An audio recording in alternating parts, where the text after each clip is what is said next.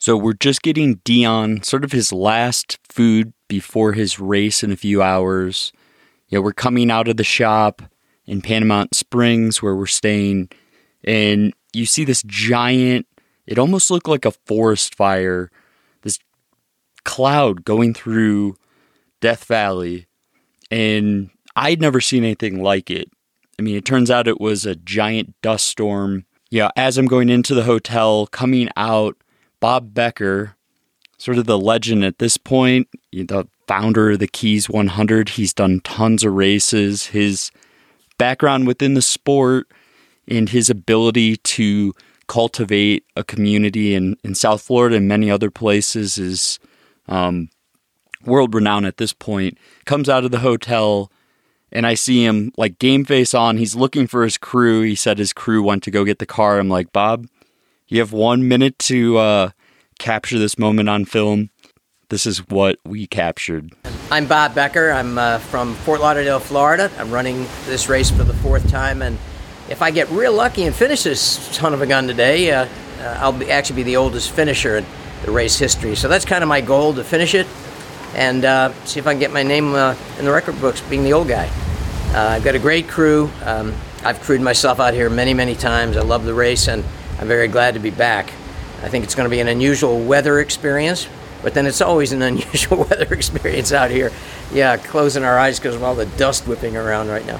The oldest finisher now was 75. He did it about 10 years ago, and you had, still had 60 hours to finish the race. And uh, now, of course, it's 48. So it'll be interesting to see uh, see if it can happen. I'm 76, so that's uh, just a year older than Jack when he finished his about roughly 10 years ago. I mean, I'm, I'm excited for you. Oh, thank you. Hopefully, his weather cooperates. What did you think of that? It's uh, the weather's pretty nutty. Uh, well, there's a dust storm right now, but that's you know we have those. The thing that's unusual is the rain that's been in Lone Pine most of the day, um, and uh, the higher than normal humidity, which is a fact, which can be a factor in a race like this. So, the offset is it's not as hot as it sometimes is, which is a great thing. So we'll see. Uh, if the wind dies down, that'll be really helpful though, because it's pretty strong right now and it's blowing right in the right in our faces basically as we work our way up 190. So.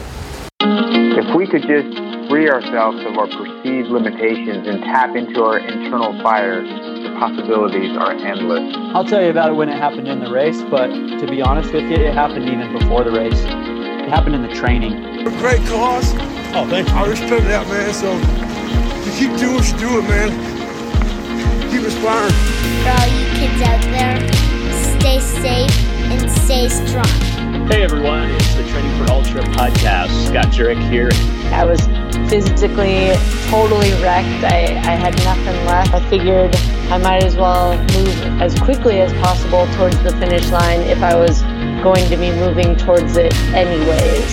How do you even do that? Decided if I could, you know, finish a 50 miler, I could probably run across the country. 100 miles is not that far.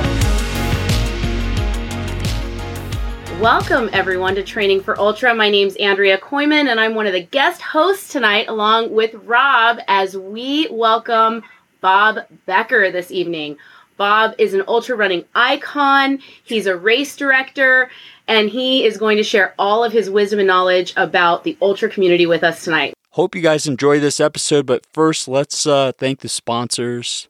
I'm Ethan Wayne, director of the John Wayne Cancer Foundation. And I'm Molly, the race director for the John Wayne Grit Series. My father, John Wayne, asked my family and I to use his name to help find a cure for cancer. So we started the Grit Series. It's a series of 5Ks, 10Ks, and half marathons that take place in the most beautiful and rugged landscapes across the Southwest, including places where John Wayne shot some of his most famous movies. That's right. And all the race proceeds go towards cancer research and prevention programs. We're asking you to join us and bring your courage, strength, and grit to the fight against cancer. For more information on a race near you, visit us at johnwayne.org. That's johnwayne.org. Stay dusty. Also, big thank you to Tannery Outdoors. If you're interested, use uh, the promo code ULTRA10 for 10% off. But this is just a great company. You know, it's designed for runners by runners. Uh, the founder is an ultra runner, and it's an all natural mineral based product, which in this era of, of sunscreen recalls and everything taking place there, it's just comforting knowing um, this is, this is a, a good, honest company and um, it, it cares about the ultra running community. It cares about the trails and in the national parks and state parks. I think 1% of their sales goes back into the park systems. And they, they definitely support, you know, some really great ultra runners and ultra running podcasts. Thank you to XOSKIN. Definitely check them out. T, the number four U20 for, I think it's 15% off at this point. It, it ranges throughout time, but they have new colored toe socks and you know, I'm a sucker for toe socks. I, I absolutely love those. Definitely throwing on the toe socks. Their calf sleeves are great. They now have underwear and compression tops. And I, I really am a big fan of almost all their products. I use them during all my races. So, welcome, Bob. Thanks. Thanks, Andrew. This is going to be a very short interview, but uh, thank you. I'm very, very glad to be here. Rob and I have some questions for you. So, regardless sure. of what you think, it's definitely going to be a long interview.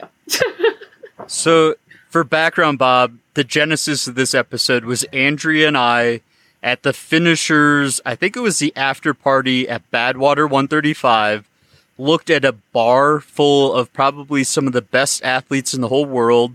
That's right. And we had this idea let's pick one person to interview together. She could come co host. And guess who we saw? Guess who we picked?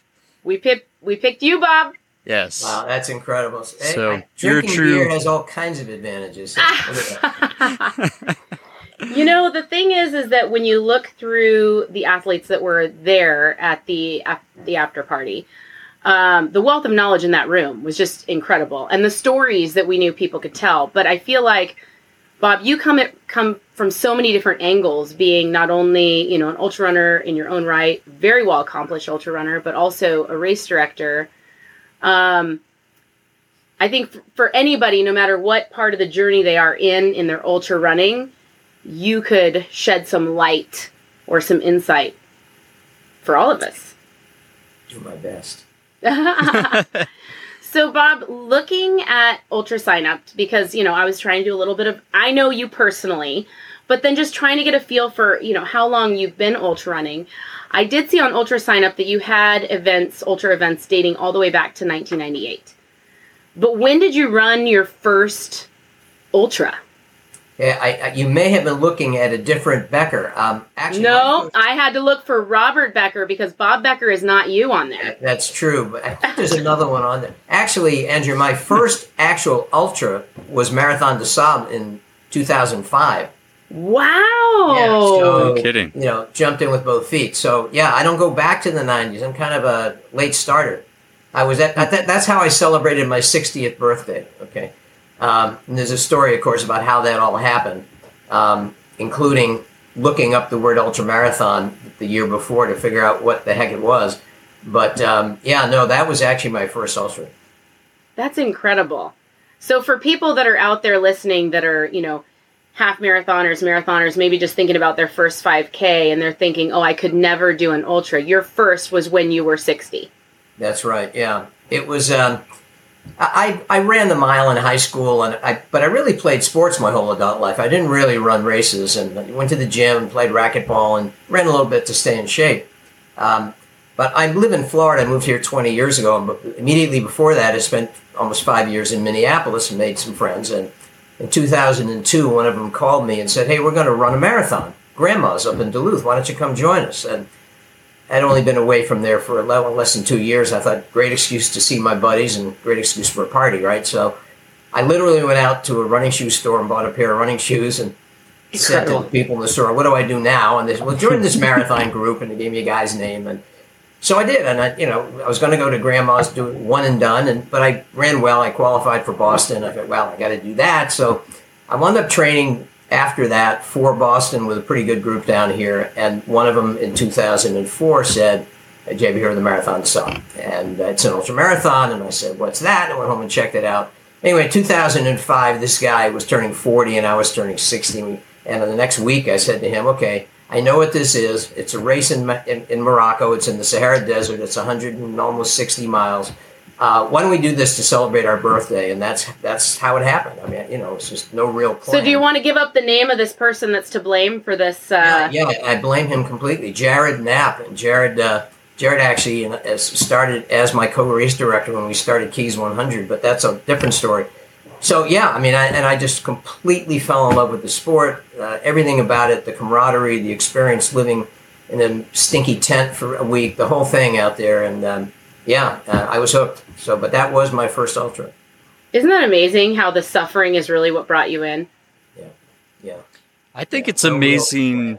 It's one of the few sports where someone who's 40, someone who's 60 can become like best friends, all equals. Bob, you might have beat the 40 year old gentleman. Like it, it really, it goes across ages and geographies and everything, really. It's a Absolutely. universal sport, you know? It really does. It's the beauty of the sport. Somebody asked me the other day, you know, um, how many of my friends are in my own age range? And my friends are mostly my running friends, so nobody, or, you know, very, very, very, few people, you know, most of my friends are 10, 15, 20 years younger, like Jared. And um, yeah, it's just, a, and, you know, anybody can do this stuff. It's really true. There's no age limit. No, it's it's the one place being a female athlete. You know, I feel like it's the one place when I line up at the start line of any race, I've always felt like an equal. You know, there have been other sports I've played in my lifetime or places that I've that I've been and, and I never felt like I was completely on the same playing field. And you can see that time and time again with race results that, you know, female athletes are winning these outright. You know, you, you never know somebody's age, you know, what they're going to do or accomplish out there. And, and, and I love that, that it's, it's the ultimate equalizer, yeah, you know? totally true. Absolutely yeah. And, and in fact, I would have to say that the older you get, the better you get at this sport because I feel like as we grow older, we do get better at suffering.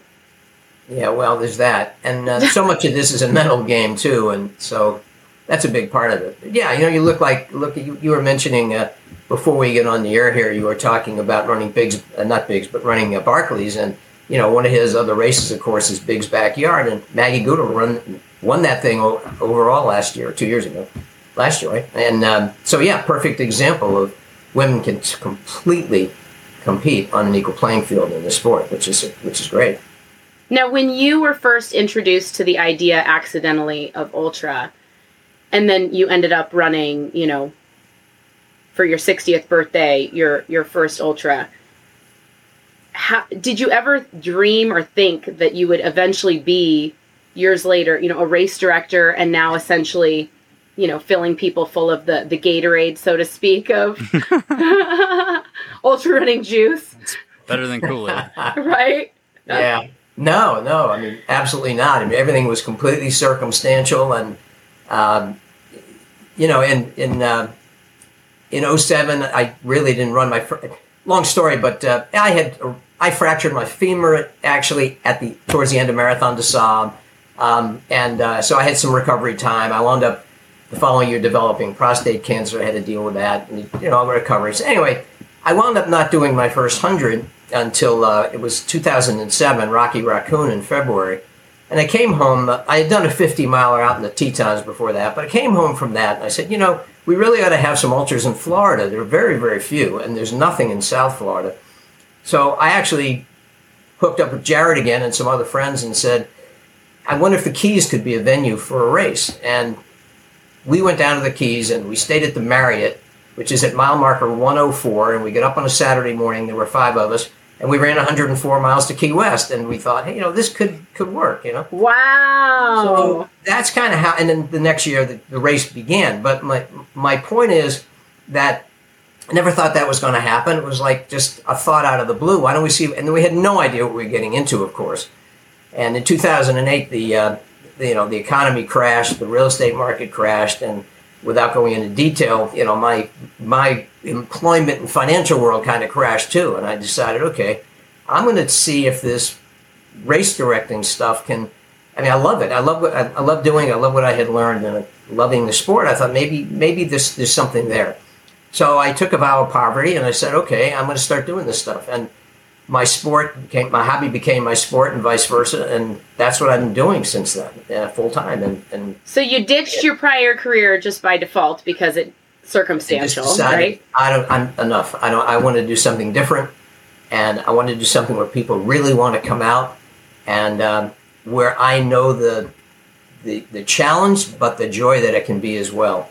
And uh, more people have to find out about this sport and experience what I've experienced, and, and it's been great. I mean, it really has been. And, and so, yeah, no, absolutely no plan whatsoever. I just kind of fell in my lap. And So- you know, I so I go to as many races as I can each year, not as many as I used to now, but yeah, I uh, love. I still absolutely still love the challenge as much as I did the first one, and the camaraderie, and now of course all the friends you see when you when you go out to a race. Uh, you know, as we saw each other at Badwater this year, you know, it's just great. Once or twice a year, you see your old friends, and it's just great to catch up. So yeah, it's a great sport. I got, I got to uh, see you right before leaving. You were leaving for the start line, and there was that giant like sandstorm that blew through. And I was like, Bob, do you have two minutes because you're not stressed out already enough? like, do you have two minutes to uh, do some film work? And you were so generous, uh, and you, you know, we uh, we chatted mid sandstorm. Um, It was brutal. yeah. um, so when you started race directing full time, how did that affect your running? Did you go overboard and get like injured again because you were your life became running and so you overtrained or tell me about how that balance worked out once you went full time race directing. Well, I had the good ex- the good fortune at uh, at Marathon de Sable of meeting Jay and Lisa Smith Batchen, and Lisa wound up becoming my coach. In fact, before going to MDS Marathon de Sable, I went to a training camp of hers out in the Tetons, and Lisa became my coach. And every major race I've ever done, she's always coached me. And one of the beauties of her approach, she's always had me ready on race day, is not to overtrain. You know, the, Okay. the first rule is don't injure yourself because if you do, you're not going to show up at the start line. So, Right. I mean, Yeah. and so, and she believes not just in high mileage, and she also is very good at age appropriate training schedules, right, and, and regimens. So I credit her a, a lot with not getting me injured over the years. And other, other than a couple of bouts with plantar fasciitis and that kind of stuff, uh, I've never really been injured after that initial fractured femur. Um, and so, no, there really wasn't any specific interference um, with the time and focus on races that I was creating, as well as training for other races, as races I was actually running. So, yeah, no, that never became a conflict at all. In fact, I found That's really interesting. Actually, That's actually quite amazing. Do you still you you live in South Florida, I assume? yeah, I live in Fort Lauderdale. Yes, Okay, so you're hitting a lot of pavement most of the time. Is that correct for that's your right. training? That's, so there's very, very few trails down here, and they're not close. So yes, They become marshes pretty quickly. It just takes one storm and that whole Yeah. system. If there was a trail, it could change vastly. Correct? Well, yeah. I mean, I one of my races that I put on for nine years um, was actually in the Everglades. It's a 50 miler, 50k, 25k. Fabulous, unique, beautiful place in the Everglades, but there's only a certain small margin of time during the year when it's dry enough and mosquito free enough where you can actually have that race. Ugh, right? mosquito free enough. Yeah, and that I mean, and and it's great, but it's that's an hour and a half from here. It's not around the corner. Wow. Um, so about the closest thing I can come to uh, not running on roads is running on the beach, which I'm actually doing right now to pre- prepare for Badwater Salt. Uh, excuse me, Badwater Cape Fear, where you're. doing Yeah, but that makes perfect sense, Bob. You want to be running on the sand for that one. Jeez. Yeah. So, but but that's about it. You know, I do my. We were talking before about Leadville. I want to do hill training. I run up and down and across a bridge that, at its highest point, is seventy five feet above sea level. You know, it's just you don't a have lot any of trails and you don't have any hills, so you improvise. That's all. I Now, are you still working with beach, Lisa as your as your coach now, Yeah, even up yeah, to this last absolutely. Badwater? Yes, I am. She was one of my very first, you know, like female iconic role models that I followed. You know, as you know, as a female that was looking to do Badwater. I mean, who who wouldn't look at her as you know just the pillar of strength? That's so Absolutely. cool. And I love to hear what you said about her training that she puts together, you know, like age appropriate training for you because that is one thing that's so key when you are looking to hire a coach, which I fully advocate. Um, you know, is making sure that they are in tune to what you need because there is not a one size fits all training. Yeah, absolutely. And no, not every coach is going to be a good fit with every runner, but uh, she has been incredibly great with me and um, many other of my friends who have I've referred to her. Um, I, I, like you. She's she couldn't be a more iconic figure. She's one. so in fact she's one MDS. She's won Badwater. She's just she's she's amazing. So yeah, no, I have complete faith and confidence in her ability to again get me to the start line and get me and have me ready. So what do you have next on the horizon for for your racing? Well, October 2nd is Badwater Cape Fear, which is a race in North Carolina on Bald Head Island that is a, a spectacular venue. It's an interesting race that you're probably familiar with. That uh, is uh, about a little over 50 miles, but it's the first 10 miles are on the are on the roads in this little developed part of the island, and the rest, the other, the next 40 miles is out on the beach. Two uh, two back and forth routes or, or loops going going out and back. Um, I've run the race every year. I really love it. And then uh, in November, um, there's another Badwater race, Salton Sea, which I know you've done. Uh, I've actually done Cape Fear as well twice. All right, well, so there you go. So, yeah. yeah. Um, and so you know the races very well. So we're going to go back to Salton Sea, which usually I can't run because it happens a week or two before the Keys race, right? right. But because of COVID, the race had to be moved to November. So I'm going to go out with a couple of good friends of mine with whom I've, I ran Brazil 135, and we're going to go out and just enjoy the that 81 mile race. And uh, you know, for for people that don't know what Salton Sea is, especially those that want to run Badwater 135. I would love for you to explain Salton Sea uh, in a little bit more detail because I think that the the whole surrounding part of that race is really intriguing. People would love yeah, to hear I, it. I agree. It's it's like a mini 135, Badwater 135. I mean, it's it's a. I totally recommend that race to, for somebody who might want to eventually run Badwater 135. So it's 81 miles, not 135 miles. But like at 135, you're starting below sea level, in this case at Salton Sea, which is a large inland lake in eastern San Diego County, and the funkiest, craziest place you ever saw. It smells uh, so bad. yeah, I mean, Google it, and uh, you won't believe what you find. But uh, anyway, you start there, and um, you're on the road. Uh, it's a road race, except for about seven or eight miles where you actually run off road through this little wooded, not well, somewhat deserty kind of off-road hilly area. Um, and then the race finishes. The last 12 miles, if I'm not mistaken, is uphill, uh, at, uh, and it finishes on the top of Mount Palomar, where this historic uh, telescope is located. Um, so you're starting below sea level. It's a road race, and the last 12 miles of it uh, is is going up a steep hill, like it is at Badwater, where the last 13 miles is going up uphill. So, well, and and in the middle though, you are still running through the desert. I mean, you're running. Yes. There could be the sandstorms, just similar to you, right. Badwater, Rob. You were talking about the sandstorms when those blow through. It could be extremely hot. It'll be interesting to see what kind of weather you have in November. Yeah, yeah. No, you're for right. that race. Right, and yeah, and also it's the, it's very unique in this other aspect, which is it's actually a team race, but it's not a relay where one person goes at a time. You run together, and you must stay together the whole time. And there are two person teams and three person teams. And psychologically, that's a very interesting thing because I know my very first time I ran with a couple of much younger and much faster guys. And you know, I remember a few points where I wanted to take a break and take a walk, and they weren't ready, and I had to push, and I did. I pushed myself to stay with them, and uh, it was very interesting how that how that how the psychology works in that race. But yeah, I, I absolutely recommend it. And it's a small race, so that it doesn't it isn't able to accommodate a whole lot of runners. So next year, I think it returns to late April or early May. So if you're not coming to the Keys, check it out and register early and go run Badwater Salton Sea. You'll love it. It's an amazing experience.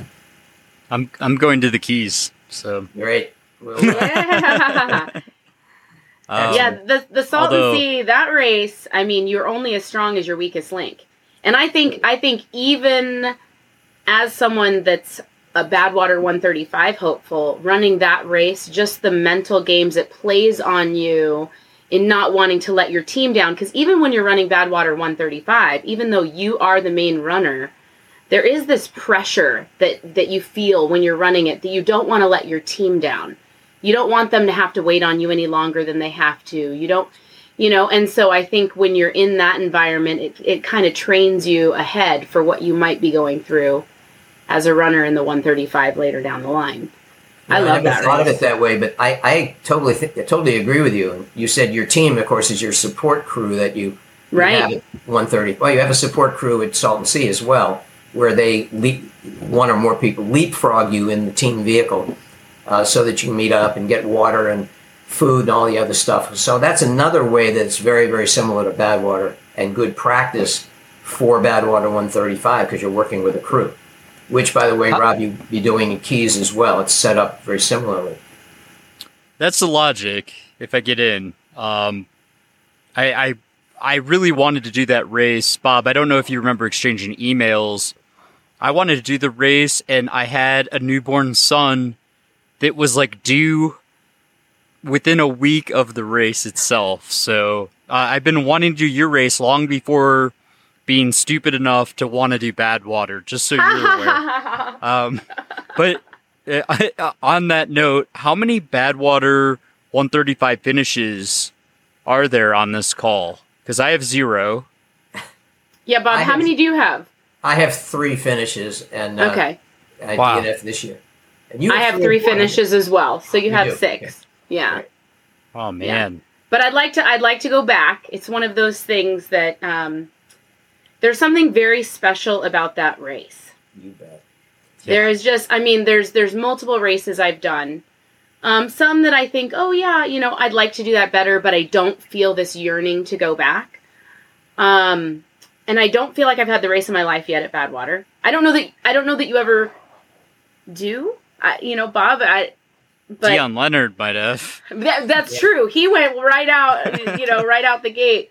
sure but you know, it's the ultimate summer summer camp for ultra runners. I feel like you know, like Bob walking into um, Jake's saloon after, and Rob. I mean, I know you felt that. You know, you walk in and there is this um, this brotherhood that's felt there. It's it is just. I I'll love tell it. you, I, I totally agree. This this was my 14th year in a row there. So I've run. what? I've crewed every other year when I haven't been running. Wow. And I've crewed everybody from rookies to Marshall. I mean, Marshall Ulrich. I mean, it. I don't want to miss the race, and that's exactly the kind of that culture, that family thing you're talking about. I totally get it. Um, this year, I had uh, I you know I managed my hydration and electrolyte intake very poorly, and wound up with severe cramps at mile 44, and that's when I dropped because I missed the cutoff. So I came home and I wasn't sure what I was going to do, and my wife actually said to me, you know, next year's 2022 and you're going to be 77. You got to go back because you have a built-in slogan, 77 and 22. So uh, if I'm still, still on this side of the grass and healthy and I can get in, I'm going to try to run it again and, and I'd become the oldest finisher if I did, if, you know, if I'm able to complete it. So, so yeah, uh, I'd get uh, got to seek my revenge out there, but I'd be out there anyway, Andrea, in one form or another because I just, you know, just love the race. That's all. Right, Rob. Was this your first time crewing it?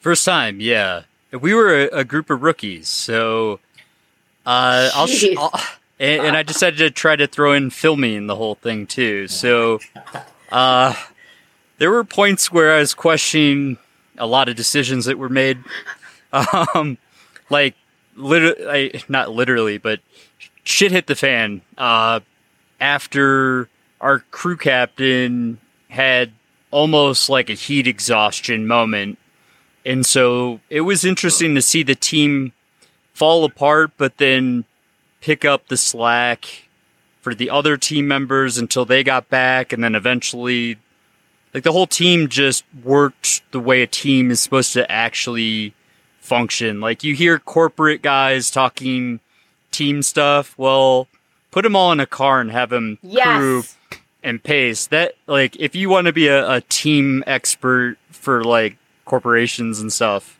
that's a real, real test. That's it's not quite warfare, but it's like it's it could be life or death. uh, Oh, in some circumstances. Agreed. So Yeah. You know, Um, and and Rob, like you said, you're it. Your experience with the hydration. I mean, you can be so well trained. You can have you know the the greatest resume as you do. You know, an accomplished runner. And I mean, anything can happen in a hundred mile race, but but Badwater, the elements are so extreme that when things go wrong, it happens so rapidly not not just for runner but rob like you said with the crew and, and when one person on the crew goes down i mean that affects the entire dynamic of the race for everyone and you just hope your runner doesn't find out. You know you try to keep your runner out of it you know. Bob what when you've been crewing what has been one of the most devastating things you've seen out there? Uh, fortunately, it only happened once, but we had somebody uh, on the crew who, um, who kind of decided she had to take over, uh, and became very aggressive. Uh, it was back in the day when you had a crew of six and two vehicles, and you could have basically two groups of three crewing you. yes Instead i remember today that where you have one vehicle up to four, and they're out there the entire time. And the way we used to do it is basically you, the crew of three would be on for 12 hours, um, and the other group would be able to go get some sleep, take a shower, get some real food, come back out 12 hours later refreshed, and the three who were finishing up would go do the same. That, that, not everybody did that, but that's how we used to do it, and it worked very well. This person absolutely refused to leave, and became a became a big problem. Okay, now we didn't let the runner know, as you're saying, because you know you want to keep the runner as stress free as possible. But that stuff should never happen. And again, fortunately, that's the only time that ever happened. But um, yeah, I mean that's uh, I would say that was the one the one time that was truly regretful and just was uh, really unfortunate. I mean, not to overshare my one experience because you guys have had so many, but sitting with the crew captain in the chair that's for Dion, and it's Lucia, his wife, and she's throwing up, and I'm just like, oh, this it's supposed to be the runner that's thrown up, like, uh, this isn't going well. And then we try to hide it from Dion, and Dion's like, why is my wife not encouraging me and just staying in the van? And we're just like, oh, she has stomach cramps or whatever. Like, it was hard to keep a poker face so that it didn't affect his race. And thankfully, she got her electrolytes back in balance and came back to life. But there for one of the stops, it was it was pretty pretty scary for everyone. Yeah, I'm sure. Well, that's one of the fir- the first rule of crewing is you don't want to become the problem, and that's exactly Yeah. what That's you're right. talking about. Crew has to take care of themselves. They have to rest. They have to eat. They, they they have to do all the stuff the runner's doing. Maybe not run so much unless they're pacing, but yeah. And there's an example where it didn't happen, and it could have been a real disaster. So, yeah, if you those of you who listening who might ever crew, um, first rule: take care of yourself so that you can take care of your runner. absolutely She had only done four miles, but it was 121 out. The lowest, I- flattest, hottest section. So Yeah. You just you just never know how it's going to affect you. And I tell people too, you know, you're so used to crewing or pacing and going out and doing these larger blocks, right? Like you might pace and go out and do 15, 20, 30 miles. That is not Badwater pacing, you know. Right. Don't and I've told people straight up, I've said don't be a hero. Yep. Two miles at a time. Like two miles at a time is plenty. Don't be a hero. Everyone will get a chance. And really, it, it's not your job to try to get your miles in yeah, at Badwater. You know, like you are there 100% to make sure that that runner safely travels across the desert. So can I can I ask you guys because you have so much experience at Badwater, and I want to hear the keys, 100 included here. What's the craziest wildlife you've seen at Badwater or the Keys? Because I think we might have saw one rabbit at Badwater, maybe. Um, do you guys see any wildlife out there? Because Yeah. Google search it and there's stuff out there, but I personally didn't see anything. I've seen snakes um, and uh, coyote. And it's and coyote. it's and it's Yeah. trippy. Like I've seen coyote going up Father Crowley. and they're just like watching you. Just they just kind of look out, and then bats. You know, once you get closer to, um, you know, into Lone Pine and start up the Whitney Portal. Oh, well, actually, and bats. Um, bats near Panamint. Tons of bats. Her face right now, for Ugh. the listeners, doesn't look pretty. It's, Bats are not She's she has a bad memory with bats there. everywhere. Well, Yeah. I, I think I may be able to top you with this one because it was the most crazy, unexpected thing I've ever seen. One year we were climbing up Towne Pass, so that's you start at about 42 miles into the race, climbing up Towne Pass, and a skunk crossed the road. What? How how does a skunk survive out here? It's insane. So I figure if they're rabbits, I guess they're skunks. But it was wi- it was crazy. And and uh, a few years ago, I think it was 2015. Yeah, because I ran that year. I was being before the race. We were in Furnace Creek, and I was actually being interviewed by a TV crew from uh, BBC who was filming the race, and they interviewed a few runners. And we're sitting uh, over near the golf course, and um, I see this coyote run run by, and shortly after the coyote came by, a roadrunner came by. I swear. It Stop was it! it! In reverse.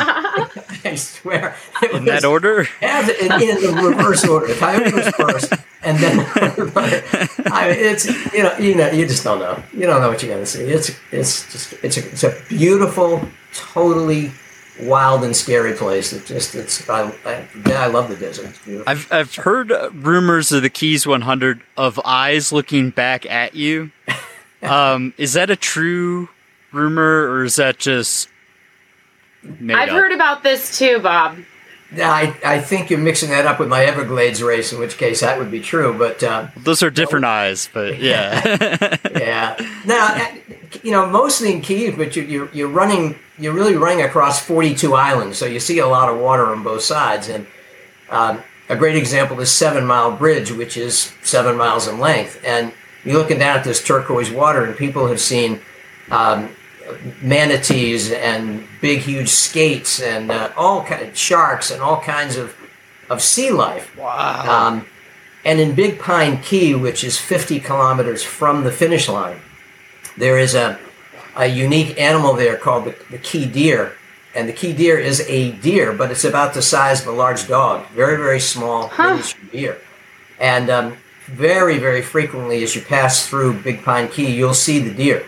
And um, so that's very cool. But you know, other than that, no, nothing too scary in the Keys typically. Are you throwing chum in? Are you throwing chum in to get the sharks all whipped up in frenzy and No, make this only an the slow exciting race? We, we throw them in. Otherwise, Oh. that would be me though. yeah, yeah, you don't. You want to be Middle dead, to be back of the pack. that race. Yeah. yeah, we have a hundred percent finisher rate. I don't know why, but People are afraid. Be afraid. Andrea, No. I'll throw it to you. You're you're asking great questions. Well, so everyone has their race that I mean, I know we've spoken lovingly on Badwater, but as as far as other races that you've run throughout time, Bob, what else would you tell people they need to put on their bucket list or work towards running?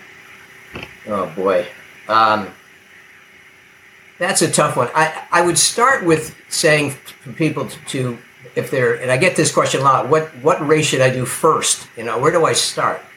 And I would say that you try to start in, uh, with a race w- that you can train for. So, for example, um, as I've said, I lived here in South Florida. That's flat. There are no trails or no hills, basically. So you probably don't want to start with Hardrock if you can get in. it, Right. You know what? And or if you can only tr- run on roads, well, try to find a road race or a fixed time race that's on a track or a an oval of some kind. Uh, get a feel for the whole thing before you get too far out of your element, unless you can go somewhere and train, um, and then that's fine. But the point is, try to try to pick a race where you can train for you know what what it is you you're, you're able to train for. So my really my good uh, advice. hundred miler was Rocky Raccoon, which I wound up doing a couple of additional times, and I really liked the race. And it's a trail race, of course, but it's relatively flat. Certainly not flat, but it's relatively flat. And as I re- it's been a few years now, but it is not the most technical of races. It's not the rootiest and rockiest. Uh, plenty of that, of course, there always is, but it's not the worst. So I can sort of train for that. And so for somebody who's a flatlander like I am, uh, a race like Rocky Raccoon, and I'll give you another example in a minute, is uh, is, is really a good good way to go. Um, another trail race that I love and I've run three times is Javelina, and Mhm. Javelina is out of Just you know thinking Scotts side of Scottsdale, and again it's relatively flat. It's rolling, but you're not running up and down a lot of steep mountains, and so it's something I can more or less train for. And uh, not make a total fool of myself out there. And I love that. I finished the race three times. I really like the race and highly recommend a race like that. So pick a race that you where you can train for the elements. If you live in the mountains, hey, go for it. You know, but that would be my that would be my advice. No, I think that's really good advice. I mean, everyone has bucket lists and things that they'd like to get to, and everyone's journey is so different. But you want you want to set yourself up for success. So, you know, being able to train in similar conditions is definitely key. So, do you have a bucket list item that you haven't hit yet that you're like, "Oh man, I if I could do this one." Uh, you know, I know it's weird to say, but the answer is right now I really don't. Other than going back to Badwater, I really want to do that. Um, and kind of in the back of my mind is um, an offshoot of Bad, of, excuse me, of Brazil 135, and Brazil 135 is is a really interesting race of again 135 miles more or less. Uh, It's Brazil- more. Don't don't tell them more or less. It's more than 135. typically a little more. So, and it's run on a portion of what's called the Camino de Fe, the Path of Faith, which is a pilgrimage route in Brazil, similar to the one in Spain and the one in Portugal. And the whole Camino is uh, oh, it's over 500 miles long now. Uh, you may know um, uh, David Green and Amy Costa, who are two actually Florida ultra runners who have not only done Brazil 135 multiple times, but they've done the Camino de Fe multiple times, incorporating the race into that overall 500 Wow. miles. And I may not be quite right on the miles, but That's cool. So one of the things that I kind of have in the back of my mind, uh, having done the 135, is to go back and do that much longer non-race, but incorporate the race into that experience. So that one kind of is in the back of my mind. We'll see. I mean, along those same lines, do you have any other, not FKTs, but other non, you know, traditional races that pique your interest? Like the AT or the Colorado Trail here is absolutely stunningly beautiful. Well, Arizona. uh, a couple of things with that are first of all i one of the things i love doing uh, one of the types of races i love doing we haven't talked about are stage races well Marathon des Sables is a stage race okay so you're running 160 miles roughly over seven days and you're carrying all your food and gear on your back for that entire time and all you're Oh, getting fed is water you can carry all that so I, you, you do a stage or a certain number of miles each race, running from point A to point B, and you live in a tent with seven or eight other people for the night. You get up the next morning, you run from point B to point C, and so on. So I, I, I love stage races. Uh, I've done Grand to Grand out in the Southwest, the Grand Canyon out to the Grand Staircase in Utah, which is a spectacular event. Um, uh, Trans Rockies, which is uh, really more of a social event, but I absolutely love Trans Rockies. I love those kinds of races. So, looking for other uh, uh, stage races certainly is a possibility. But one of but uh, but to answer your question specifically, a non-race, David Green, who I mentioned a minute ago in connection with Brazil, happens to be running across the United States right now.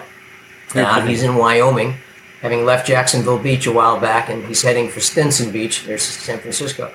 And David has come up with an idea of running uh, a trail that apparently I, I had never heard of in Israel from the very north to the very south. It's about 600 miles.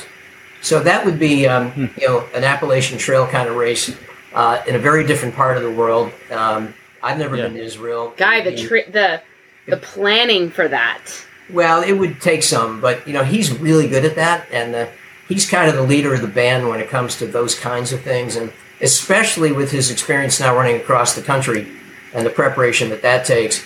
If that came together and he was leading it, um, I would probably tag along. I'd really like to do do that. So, yeah, um, it doesn't have to be a formal race to be a very exciting adventure, and that would be one example. I keep finding myself hanging out with people that run across states, countries. It's totally Yeah, on my like- bucket list. like, bucket list. oh, I want to run do- across. I want to run across the country. Dude, You guys But I- are like, I feel like I want to wait until my daughter's, you know, maybe graduated before I do that. You know, It's a, just- it's a commitment. You're out there for months. I mean, it. we really should team up. We we should team up eventually because it the resources could be somewhat centralized, but we definitely have a gap at some point. Yeah. You know, Bob, Yeah. you should do that too. I, I'm sorry, I missed in? that. I missed the question. I'm sorry. Are, are you in? We're all running across the U.S. Yeah, we're, we're gonna do it. Not 2022 because that we already have your tag phrase Right. for Badwater. no, we'll we'll we'll route it. We'll route it through. So we do Badwater as we are. Why? Why not? I'll be glad to crew for you guys. How's that? Count me in for crew. I'll do that. So let's talk a little bit about uh, spouses because you know, as an ultra runner, and as I've talked to other ultra runners, the the question always comes up. You know, how are you able to find the time to do this and still keep the peace at home? Um, and so, you know, Bob, you. I, I look at my husband and I go, "You knew I was crazy when you married me, so like, oh, kind of what you get, right?" But but your crazy didn't really kick in until much later. So, how has that trans- transition been for your wife as you've, you know, jumped straight into the ultra running world? Um, and and how, what's that balance like for you? I'll tell you, I'm I'm absolutely blessed with the greatest supporter in the whole world, and Suzanne is not a runner. She's not an adventurous type, um, but totally gets that I am, and totally gets it. And I could not have a bigger supporter. So the only thing she asks as I walk out the door and she kisses me goodbye is to try to come back in one piece if you possibly can, right? But you know, one of the th- we've been married 42 years, and um, one of the great things about our marriage, I think, one of the things that has allowed it to work so well is I do some of my things, she does some of hers, and then we do our stuff together. So we uh, we have different interests in that respect, but I'm completely supportive of what she does and vice versa. So yeah, I've been really lucky in that respect, as I said. And uh, when I go off somewhere, uh, I know she's got my back. So um, yeah, I mean, it, it's well, and very she and she important. has traveled with you to some of these places. I Yeah, mean, she has. When She- we were in actually- China, she she came out for that, and that was Right. incredible. But I had a fight with her to come to China. I mean, no, normally You did? Yeah, you- normally, well, it, not to go to China because it was a race. Okay, she Okay. it's That's just not her thing. exactly- She doesn't really enjoy s- sitting there watching me go by and driving 40 miles up the road to see me go by again or pick the race and you know it's just not what she enjoys doing. And uh, give you an example keys 100 among the many other things that over the years we've had at aid stations is a lot of homemade food. Guess who's made it all? Suzanne has. But she doesn't get out to keys 100 because she doesn't enjoy the race. She likes she's okay preparing food for it but she doesn't want to be the person at the aid station handing it out. Ah, okay. I I'm gonna introduce Chrissy to her because I'm literally right now, like yesterday, talking about family trip to Chamonix for like two weeks next year. Chrissy's comment: I'd love to go on a European vacation as a family, but I don't want to have to involve a race. So it's always like a balance, and I've messed up that balance before. The Triple Crown of 200s, I went way too running over family. And I would say since COVID, I've gone way more family than training. So it's always like kind of a balance for me. I mess it up a lot, honestly. Um, but I couldn't relate more to, hey, let's go to some amazing place, which I would not have ever picked out myself unless this race took me there. Like, I want to include you in this amazing new location with amazing people and food and everything. Um, but I, I mean, to her point, I mean, I could be just doing it as a family vacation as opposed to selfishly wanting to do a race there also. That's, I, I have a ticket into UTMB. It's like, that's not going to happen very often. Uh, Yeah. so it's a, it's hard, but Yeah, well, and especially with younger kids at home. You know, our kids are grown, so we don't have that that issue. I mean, I get that, but it's also not unreasonable to, uh, especially if the race is two or three days and you're going to be gone for two weeks, you know, it, uh, and the place, and she has Yeah. something she can keep herself busy with and enjoy for the two or three days you're out there running.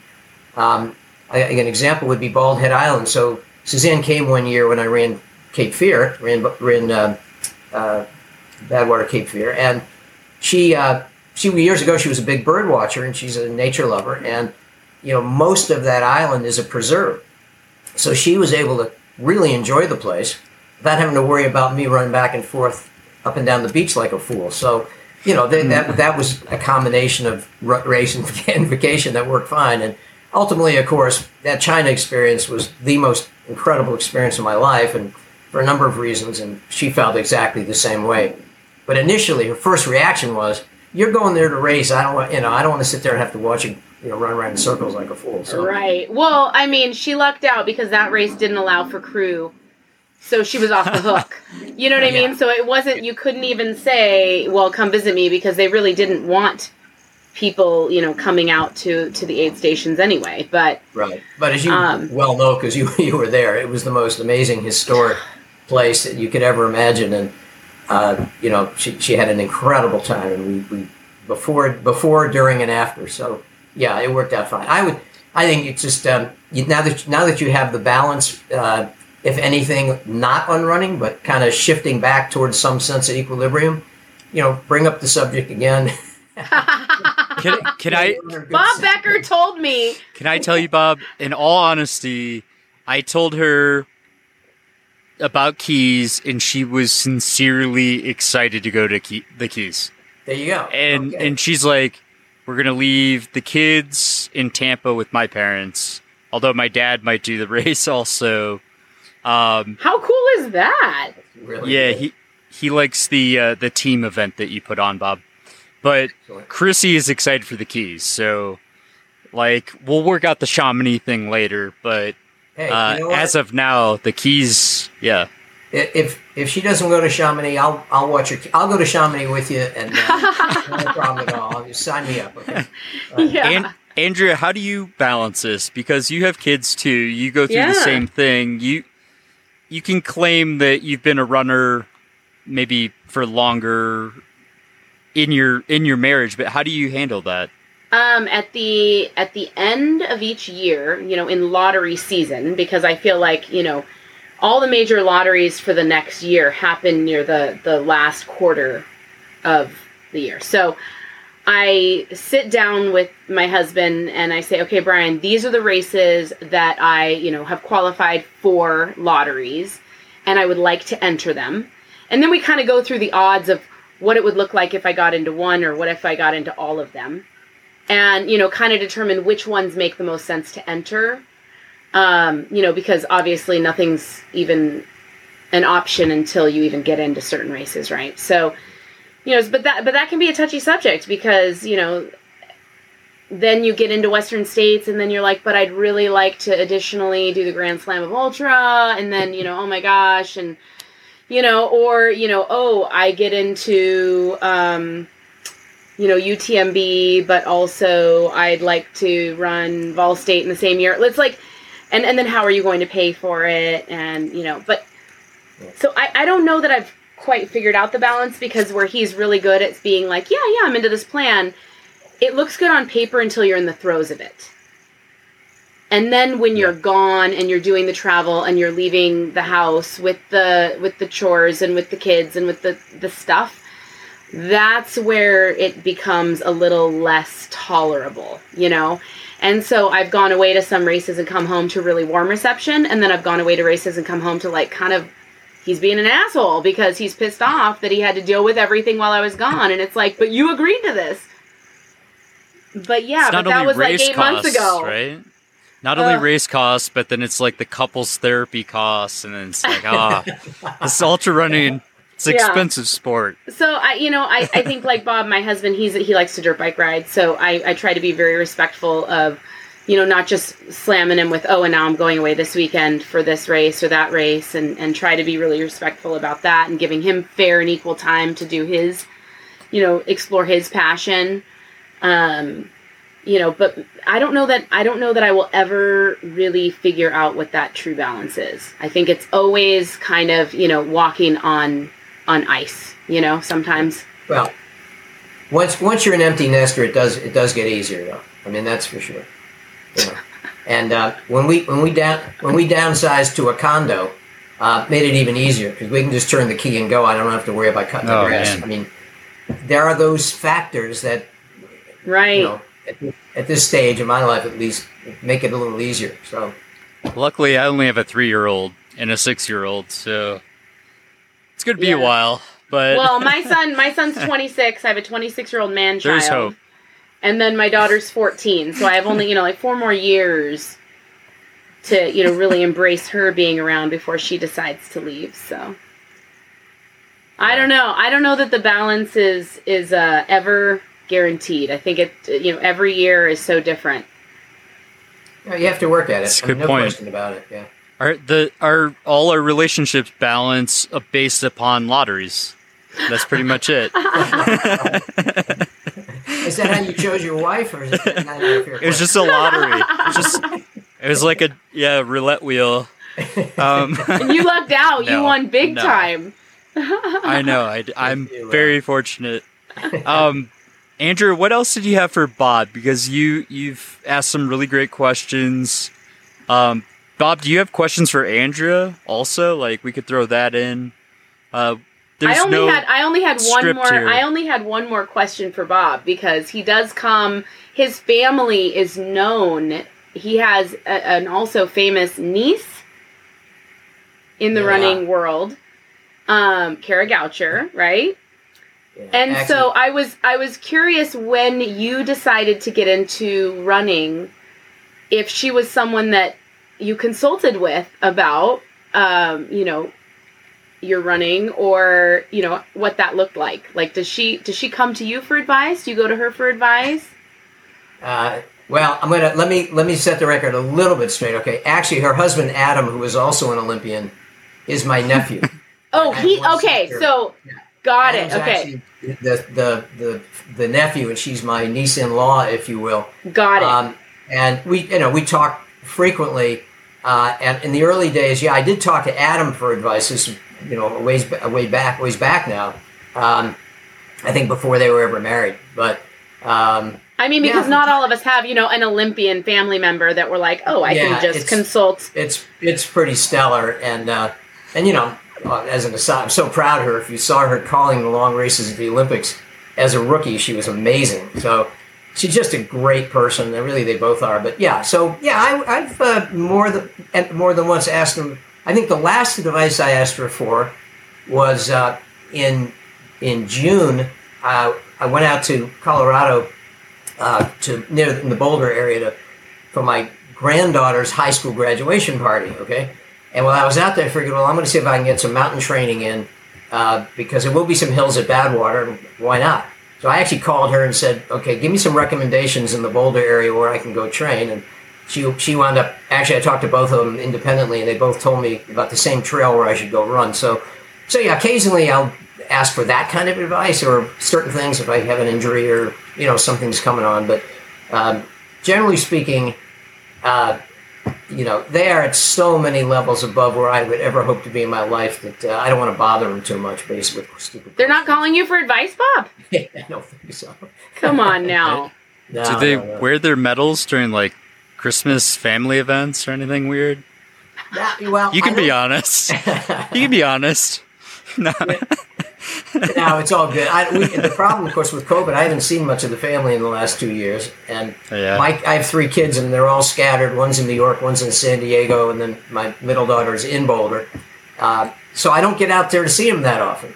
And um, and actually, when I was out there in June, they were they weren't there. They were in Minnesota, where Kara's Oh my family gosh. is. So, you know, it's just uh, the two figure. you know two ships passing in the night kind of thing. So when we do see each other, we love each other's company. We have a great time, and we actually sometimes we'll actually you know run a couple of miles together. Just you know, well, they're they're hopping on one leg and I'm running hard, but you know it's Yeah. uh, it's really fun to have you know that kind of expertise and in the sport, in the family, and if I ever do have a question, I know I can call them and ask them.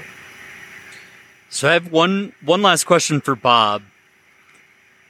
If there's one aspect of the Keys 100 that no one really appreciates or no one gets, you've done this so many times, like you know this like the back of your hand. What don't people truly appreciate about this amazing race that you put on in the Keys? Wow. You know, we've this will be our 14th year coming up, so um, we've had a lot of experience and a lot of feedback, and I don't, I don't know that there's uh, any one thing that uh, I haven't shared with others or that they haven't shared with me, but I would say uh, two very two very different responses. Um, one is how beautiful the keys are, and once you get about 20, 25 miles into the race, it really opens up, and the water is. I mean, the views are incredible. It's, it's beautiful. The other thing is that the heat is always the fa- is almost always the factor when somebody doesn't finish. They underestimate the heat down there, and when I say the heat, it's not really so much the temperature, but it's a combination of the temperature and the humidity and the intensity of the sun. You're pretty far south, so you want to cover up. You know, you want to wear a hat. I, I see mostly guys out there running without a shirt, and women running with just a sports bra. I think, I, you know, for me that's a mistake. So anyway, I, you want to stay ahead of the heat. Start using ice early. Um, don't overhydrate, but stay well hydrated. And make sure you're taking your electrolytes. All the things you need to do in a race, but just be really cognizant of the heat in that race, and you and you'll be fine. Stay a little bit ahead of it, and you'll be good to go. I'm excited to experience it myself. Truly. Well, uh, I know that one's been on my bucket list for years, and it always falls right around my grand finale for the kids that I coach when they run their finale marathon. It's always like right then. I was like, oh. Right. You know, for a lot of people, it's uh, like you know Harvey Lewis would love to come down and run the race, but it's the last week of school for him. He's got exams right. right. So it's, exactly. it's, yeah, it's the, generally the week after. It's the third Saturday in May, the week after Mother's Day, typically, and it doesn't always work for everybody. But um, fortunately, this year we expect to be able to return the social side of the race, which is really That's a lot exciting. of fun. I mean, uh, yeah. The finish line alone, we, you, it's a road race, but the last hundred feet of it is on the sand. We finish on Higgs Beach, right on the ocean, with a 40 by 80 foot tent where we're flipping burgers, And uh, I'll give you an idea. Two years ago, we went through, and you know, about a thousand people do the race. So we went through 1,500 burgers, 800 pieces of fried chicken, 60 cases of beer. It's just a great place to hang out, swap stories, and meet your friends and just little R&R after the race. And then on Sunday we have an awards ceremony there, program there, live music. I mean, it's just a fun place to be. Key West is great anyhow. So yeah, I hope we'll be able to do that next May. We couldn't this year, but uh, that's an important part of the race experience too. And um, I hope again we'll be good to go next next May. Wait, when you finish, do you get a margarita too? Like, or you, get, you, get, a cold beer, but the margaritas aren't very far away, Rob. So is Jimmy Buffett is Jimmy Buffett playing on Sunday again. Jimmy Buffett wannabe. that works. And Andrea, you're the professional announcer. I'll let you close us out here. And I've really, truly enjoyed this conversation. Thanks, Rob. Looking forward yes. to seeing you in May, by the way. Thank so, you. thank you everyone for joining us at Training for Ultra with Bob Becker. If Bob can do it, anybody can do it. True. Thank you guys. Thank you all. Thanks.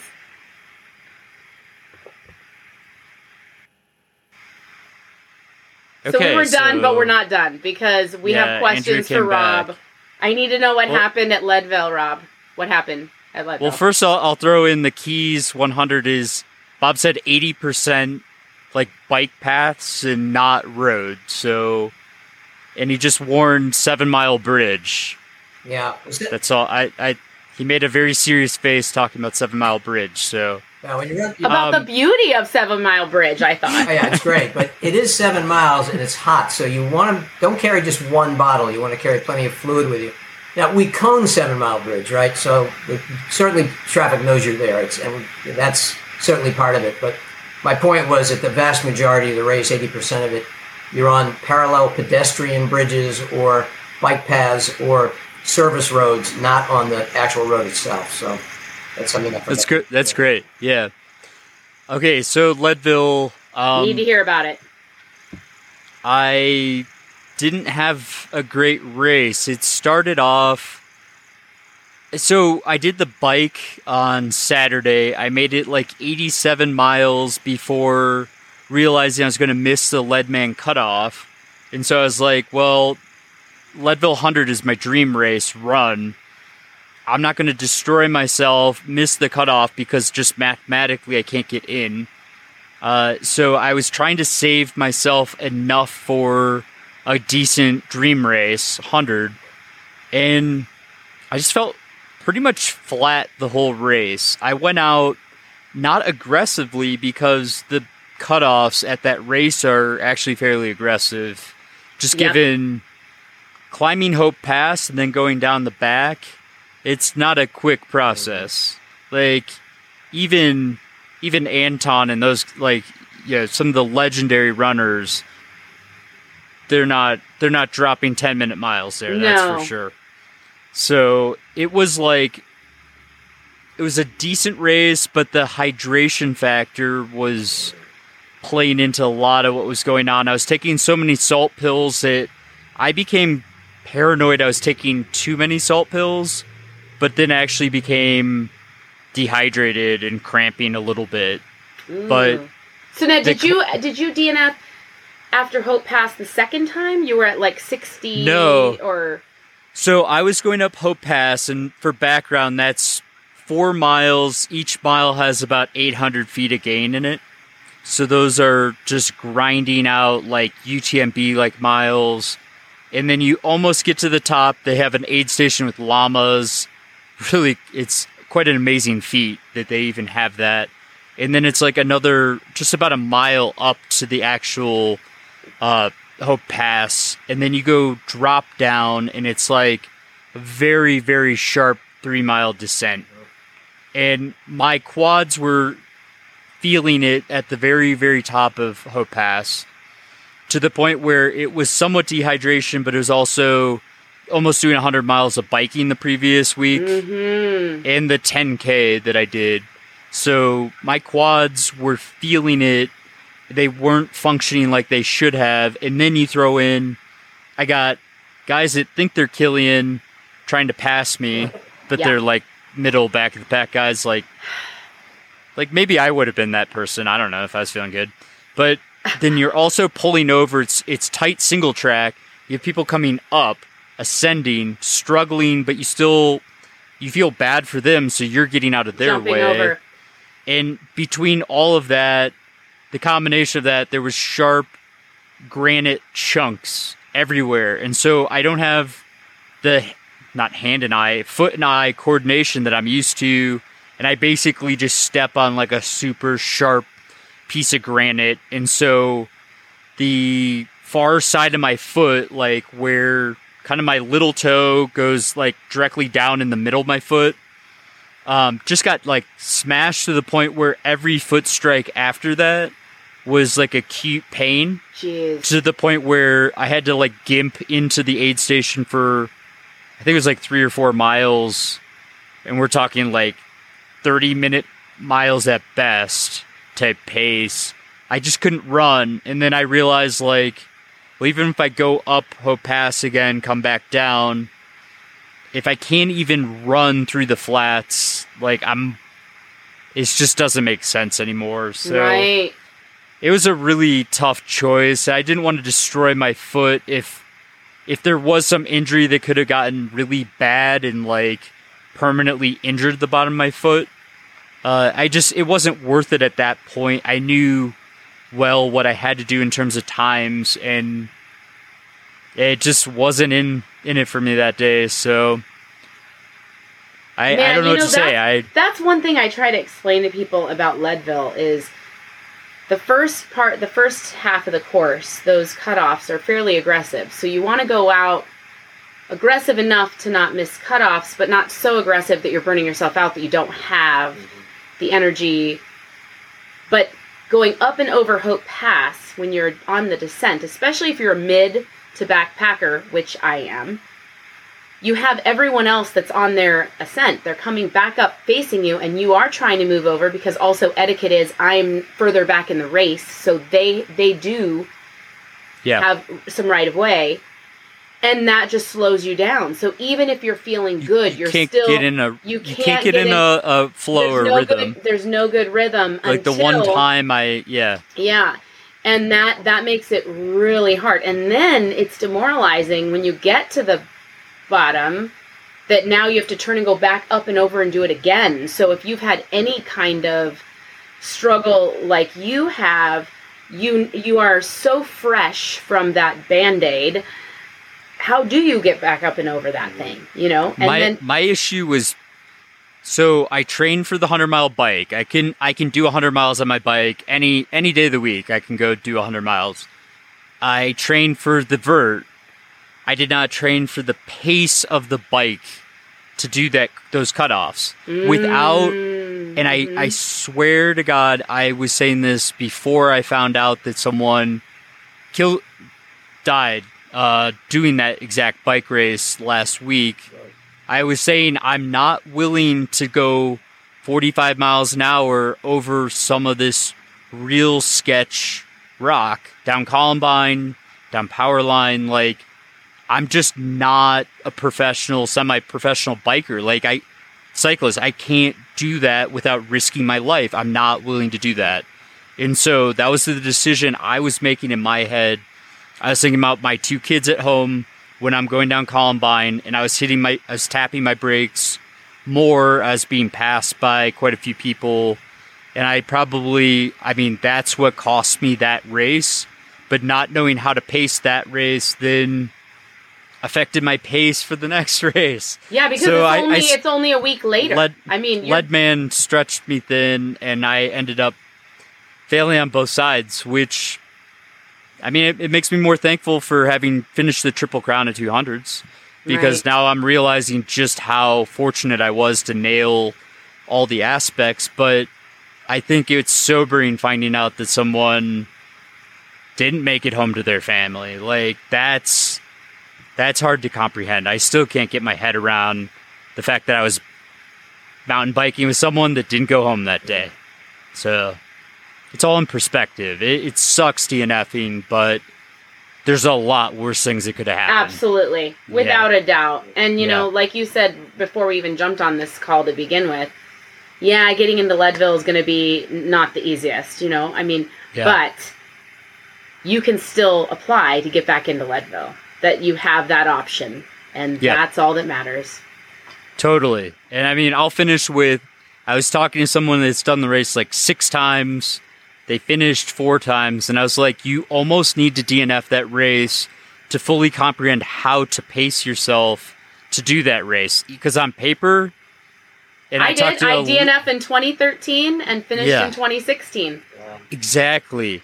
It, it's one of those until you actually do Hope Pass, you don't know what you're getting yourself into. You can't read. You can't. There's nothing you can read. There's nothing I can tell you Yeah. that you don't. You have to experience it. Totally. Exactly. Well, I'm so, sad. Thank you for asking me about it. I'm so sad um, because DNFing just sucks, but your um, attitude and perspective on it is like right where you, you. should be. Yeah. And, I, and Bob, we both had bad DNFs this year, but we're still kicking. We're going to do it next year. All the I greats think we'll, do, right? Are you I even an we ultra runner if you less- haven't DNF? Lessons learned, right, Bob? Lessons learned. And we'll we'll kick it up in 2022, Yeah. right? Well, you know, when you and I talked before the race with that sandstorm, so and then of course at the start of the race this year we had that wind right in our face the whole time coming, you know, through the basin, and the when I, the last time I finished Badwater, I did the, I did the double, right, and on the way back into that last 18 miles coming down, I had that wind in my face coming towards Badwater Basin, right? So I never, ever expected or prepared to have a wind like that with that sand dust blowing in our face at the start. And you know how you're out there, you know how dehydrating and exhausting it was. So the, the lesson learned is you got to be prepared for anything out there. And of course, it was raining in some spots. Uh, if I am able to get back in next year, you know, I'm gonna. I think I'm gonna have a Mack truck full of stuff to, whatever. uh, Do you do you recommend the double? uh, if you get yeah, well, there's a certain element of insanity that's a prerequisite. But I mean, I'm, you know, I'm glad I did it. It was a wonderful experience. Um, you know, I'd, I'd say do the do the single first. Get up to the top of Whitney and come on back down Oh. and think about it. But uh, yeah, you know, there's There's something been- to do, right? To. There's been more people into space. There's probably been more people on the moon than than have done the Badwater double. Well, That's pretty Right? rare. That's pretty amazing. It's, uh, yeah, it's something different. I don't think I want to do it again if if that's the next question. Once, yeah. But you know, you never you never say never in this business either, right? I mean, No, no, that's that's the nail in the coffin. But you're right about it. The minute you say never, you're signing up. So Yeah, you know, I you know you asked me earlier about bucket About lists, Badwater. and I don't really have a big bucket list at all because generally I'll run a race because somebody says to me, "Hey, I'm doing or thinking about doing such and such a race," and it sounds like it would be a great fit or a great experience or a place I've never been, and that becomes the next race I want to do. I mean, really, that's kind of it. So. Um, Yeah. which is also kind of fun because you never know what, what's over that next hill, right? So right, so true. I I unfortunately talked to Harvey Lewis about Arrowhead 135 being like one of the coldest, and then Badwater 135 being one of the hottest, and how perfectly symmetrical that concept is in my head. Oh, I can't hang out with that's a guys whole like nother Harvey po- Lewis. that's a whole and nother Bob podcast because I've been, you know, dipping my toe in the idea of more and more of these winter races, and so um, yeah, we just There you go. yeah. to Scobia. Well, I think if it has the number 135 in it, you want to stay away from it, probably. you know. or not. Or not. Oh man. Well, thank you guys. Yeah, I, well, I really hey, you know- appreciated that. I was rooting for you. Still rooting for you. Yeah, next time. You'll get back there when the timing is right. I had the best best support in the whole world. I've never had more people reach out uh, during the race or, or virtually. It was spectacular. I couldn't be more thankful, and uh, next time I'll finish. And so that was episode 186. I hope you guys enjoyed it. Big shout out to my co host, Andrea, on this episode. She did an awesome job. Uh, big shout out to Bob. Thank you for taking so much of your time. I can't wait to experience the Keys 100 next year. And just hope you guys enjoyed this episode. Big shout out to the show sponsors John Wayne Cancer Foundation and their Grit series. Tannery Outdoors, definitely check them out. Some very high quality products, along with XOSKIN. Shout out to you Patreon supporters. Most importantly, don't forget to enjoy your training. Have a great week. Thanks.